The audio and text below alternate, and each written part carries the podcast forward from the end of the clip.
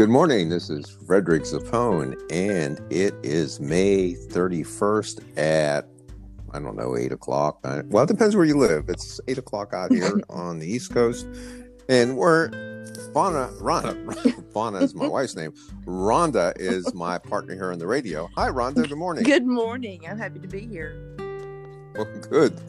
So, uh, the topic, the, the topic today is a little daunting but okay, so I I and in advance I told people we were going to do a show titled "Why Men uh, Think Women Are God in Their Lives," and uh, so I'm going to kind of give my take to it, uh, Rhonda, and then I want you to join in. Okay. Uh, so we have to go back in time. We have to go back to May 17th, 1999 I'm living in Texas at this time. Uh, I'm living down in Austin. I'm no longer there, but I was living there, and it's 10:01 a.m. in the uh, morning. And the reason that's significant is that I had this big insight wash over me about why men think women are God in their lives. But what's significant about that date and that time, that was the anniversary, the exact anniversary of my birth date. So the insight that struck me at that time was women are God in men's lives. And, and why did that strike me that way? Well, here's my take on it. Now, contrary to what some of you out there might n- believe or not believe, I actually have a memory of coming out of the birth canal into this world. Science has actually proved, proven that babies are able to have that kind of memory, and I have that memory. Now, the rest of it is part memory and part my understanding of my memory.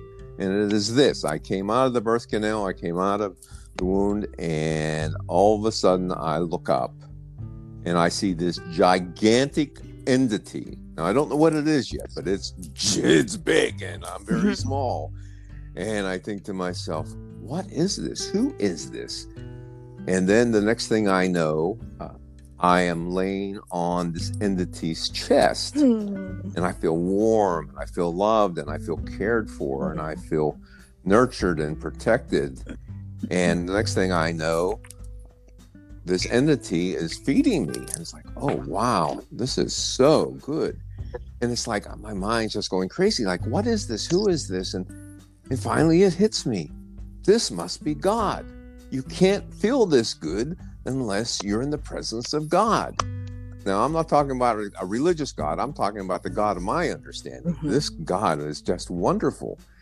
And then as life continued on, uh, this God took care of me. This God hugged me, kissed me, bathed me, cuddled me, rocked me when I was crying, changed my diaper when I was uh, when it was dirty, and, and, it went on and on. This was wonderful. And then one day I realized this God is actually called Mother. She's my mother. Mm-hmm. And she's the source of my life. And it's like, wow. And I just adored her. But, you know, my mother being a human being and, and having her own weaknesses, you know, wasn't the perfect mother. So as time progressed, you know, my mother was the first woman to disappoint me. She was the first one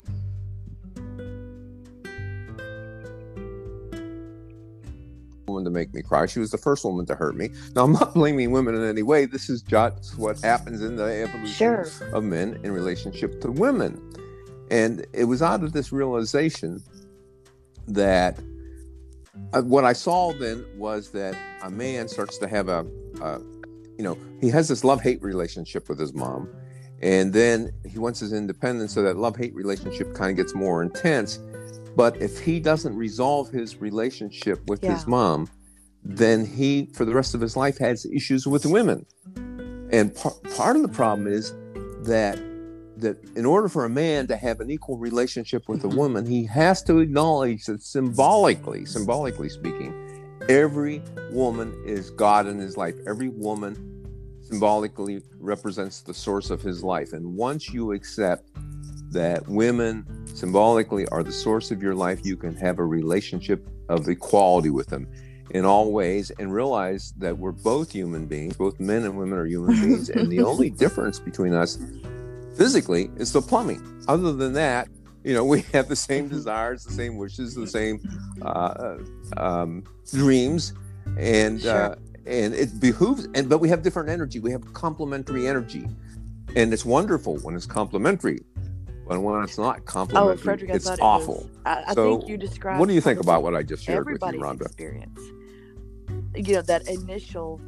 A lot of us, probably most of us, don't remember that like you did, but you just shared. I mean, you just expressed. Every person has had that same experience. They come out, and they this entity is like, you know, this is the person that's you know going to take care of me, and so I think everyone experiences that that mother figure is their first influencer as you you would consider you know we have influencers today. We have tiktok influencers and youtube influencers. Well our mother was the, our first influencer uh, for every every experience that we had good bad ugly indifferent. And so um, this this ex- experience you're talking about lays the groundwork and the foundation for all of our other relationships so if you don't have a good relationship with your mom, it's going to affect. You know, that's why I think a lot of women are in competition with other women. We we don't realize the sacredness that lies within each of us. That there doesn't need to be a competition. There needs to be a, a like you say, complementary among women, women with men, men with women. So yeah, the mother. Uh, that's that's a that's pretty heavy stuff there.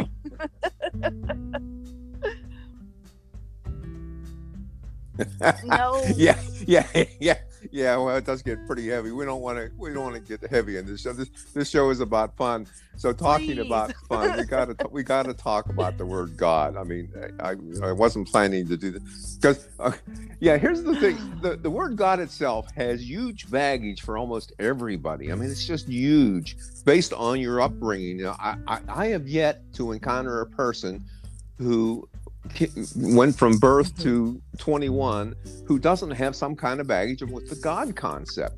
And, and and for years I couldn't even use that word. That's the reason why so many people go love, to uh, source energy or infinite intelligence or universe. Right.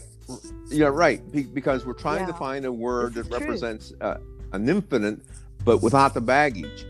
And wasn't until I got to the so I had to work through. I mean, I couldn't even say the word God for years, and I and and and I'm very comfortable with the word God now because when I talk about God, it's the God of my understanding, and if I'm talking to you, it's the God of your understanding, Mhm. and we all understand this God differently based on you know the forces that shaped us, our upbringing, and our our self education, our self help education. Uh, but but lots of people get hung up with the word God. Some people are totally dominated Right. by the word God and can't do anything without God telling them what to do through, uh, say, a preacher or It's through the Bible. Said, or Uh, you know, in in the Bible, the you know, it, it states this. I, I've talked with people that you know they can't really hold a, a normal conversation without referencing God or the Bible, um, and that's just where they're at. That's their journey.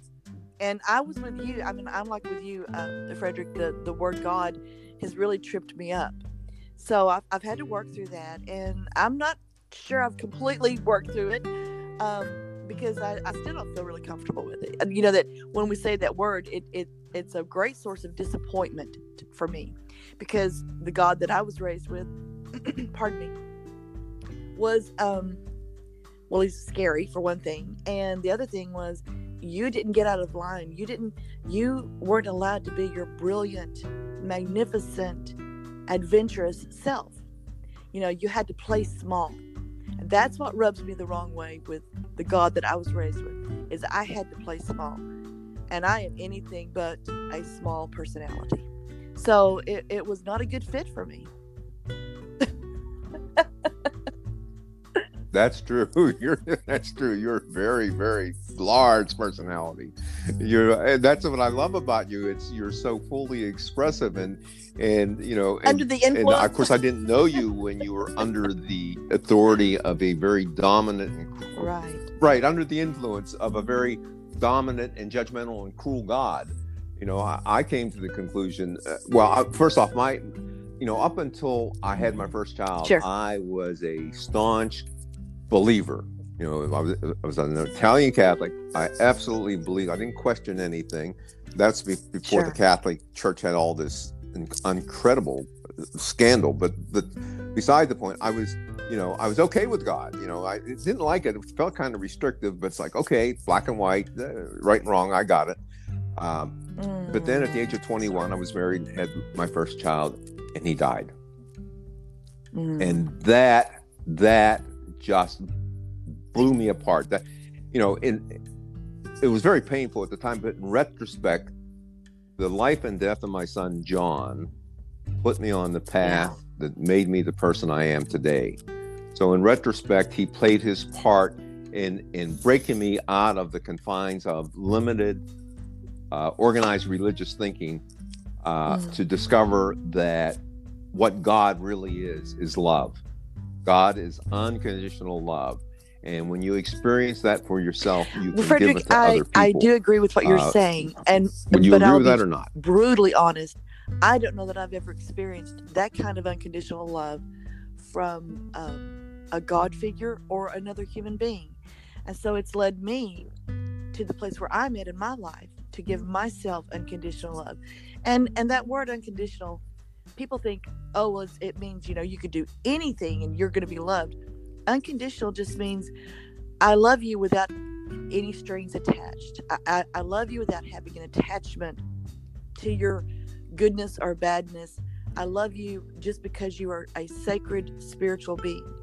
And so that's how I love myself unconditionally. I, um, I've learned to let myself off the hook about many things, and accept my, my, my frailties. So, I, I, I would love to, to feel that love from a, a deity or uh, even another human. But I think for myself, Well, here I, I understand. Yeah, yeah, Rhonda. Yeah, I understand what you're saying. I, I and I totally agree. But here's what I've discovered: it's like before I could have the experience of unconditional love from, s- say, the God of my understanding or source energy or whatever you want to call it. Before that could happen, before that did happen, is I and you, and you mentioned it. It's about un, giving ourselves unconditional love. Until I totally and fully and completely accepted myself exactly as I am with all my strengths, flaws, and weaknesses until I accepted, accepted, and I put the emphasis on that Right. exactly as I am, I could not get better. In fact, the harder I worked at trying to get better, the worse I got because I was not accepting mm-hmm. myself. but once I once I accepted this is me, I'm fully human, fully divine, I'm part saint, I'm part sinner, Absolutely. once I accepted that, every day I get better and better naturally. And that's the, and, and when you start to have that experience, Yeah. then you, you start to have the experience, wow, this is what God really feels like. When you're feeling, by the way, when you're feeling good, that's what God's feeling. It's, I mean, that's that that's been my experience. When I'm feeling good, it's like, wow, this is what God's feeling. And the other quick thing about God that I want I want to relate to is God to be understanding again, because I don't want to step on anybody's toes. That that I've discovered this the in terms of forgiveness. It's like, well, first off, when I was in rest- in the restricted religious mindset, I was always praying to God and always begging God to fix things for me, and always begging God to He save gave me. us. He gave you. And all I got from God was silence, and then I got more silence. And then one day, uh, yeah, yeah, yeah, oh yeah. But, but in his silence, he was speaking to me. And this, and one day I says, "Why the silence?" And he says, "Because you don't need my help. If you needed my help, I would help you, but you don't need my help." He says, "I will give you inspired thoughts," and he says, "I will give you inspired ideas, and I will give you ideas and thoughts that make you feel good." But that's all you need from me. And then that's when I realized that the Yeah. way God most often To answers our prayers to help yourself. is by, by giving us an inspired thought or idea yourself. and and exactly exactly exactly and and and, Yes. and the whole thing is is when you when you fully accept yourself you feel one with yourself and when you feel one with yourself you feel one with other people and when you feel one with other people Yes. you feel one with nature and when you feel one with nature you feel one with the universe and you feel one with everything and it is such an incredibly warm Frederick, I have. delicious I have exotic feeling there's nothing like it that's what when there's the full God ex- is like, yes I have experienced that oneness, and you're right. It's it is like intoxicating. You feel like you could walk on water. Yeah.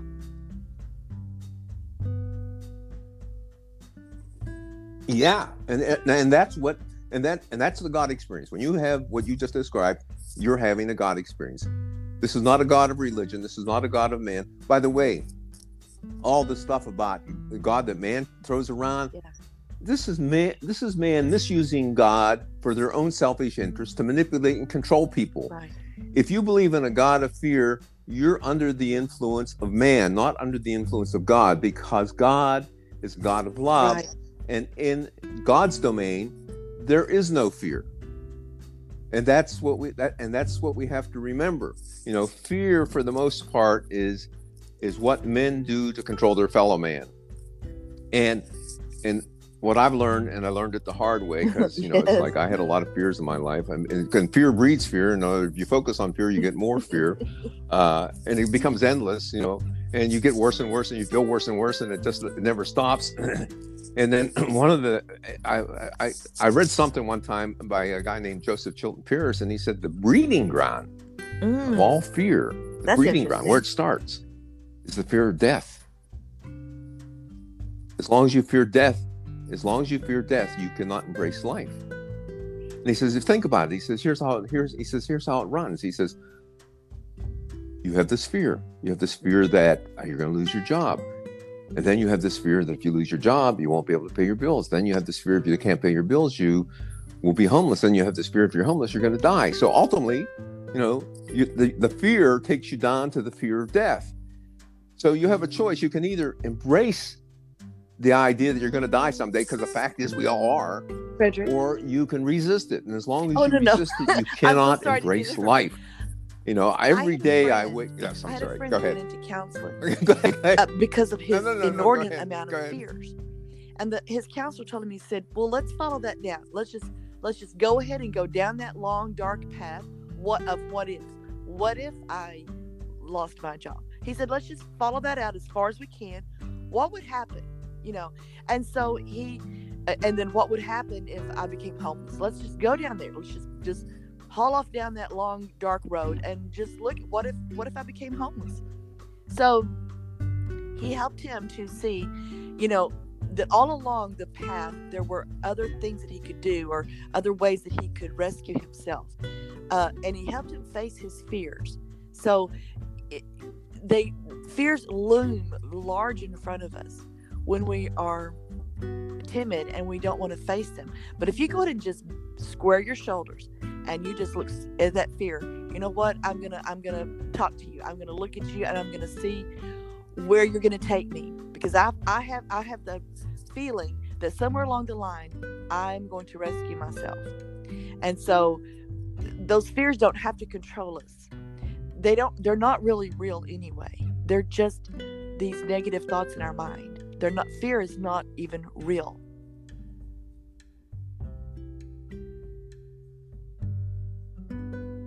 Well, that's true. Mo- most of them are imaginary. In fact, I think something like 98% of our fears are imaginary. One of the things I learned about fear, when you actually embrace it, is fe- here's what happens when you truly embrace whatever your fear is. You mm-hmm. discover that fear yep. is a paper dragon, all bark and no bite. You know, and, and but you have to embrace it. You have to do the opposite of what you're doing you know, if you're fearful, if you're a very true. fearful person, you're resisting a whole hell of a lot of life. Because yes, once you start embracing fear, it just starts it starts dissolving, right? Uh, so anyhow, I, I, Rhonda, I'd like you to kind of sure. summarize, if you can, uh, what this episode has been all about, because we're kind of running out of time here, and I want well, to wrap it up. Of course, I, you know, um, I just I love and uh, so tell me, kind of what did you get out of the show? Um, bringing God down to a level that we can um, embrace instead of somebody that's up in the clouds that's that's uh, detached from us. So, and you know, the word namaste means the sacred in me acknowledges the sacred in you. So I feel like that's what we're talking about is the sacred in each one of us, and that makes it that makes me feel really warm and loving towards my fellow man to know that each in each one of us is the sacred and the divine and you know it's it's not intimidating and we're all here for each other. We're all walking each other home. We're all in this boat together.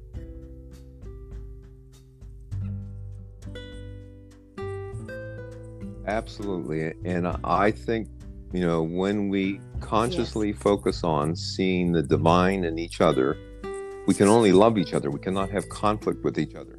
And when people say or do things that might mm-hmm. might draw me into conflict, I let that go. Yes. For the divine in them because feeling one with people feels so much better sure. than feeling separate from them. No. And we live in a world where the we media and politicians want to separate us from each other, and I don't want any part of that. Anyhow, we could go on on with this forever. Okay, so uh, so the so the uh, we have a program. Well, what, do you know what we, we have one more program title coming up? Do you, you know what the title is? What we're going to talk about the next and one? And not have to require to be motivated by somebody else or an outside source. Yeah, we're we're going to attempt that tomorrow.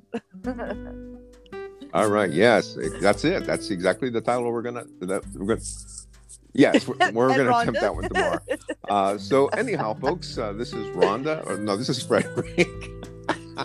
That's oh, Rhonda. Yes, there is. Frederick, Rhonda. there is a song. Uh, what, isn't the, there a song called Beach Ron, Boys, Rhonda? Help Rhonda? Rhonda. I, I, what's what's Okay, okay, yeah, yeah. That's re- actually that's the reason why I enlisted uh, Rhonda the, the that's,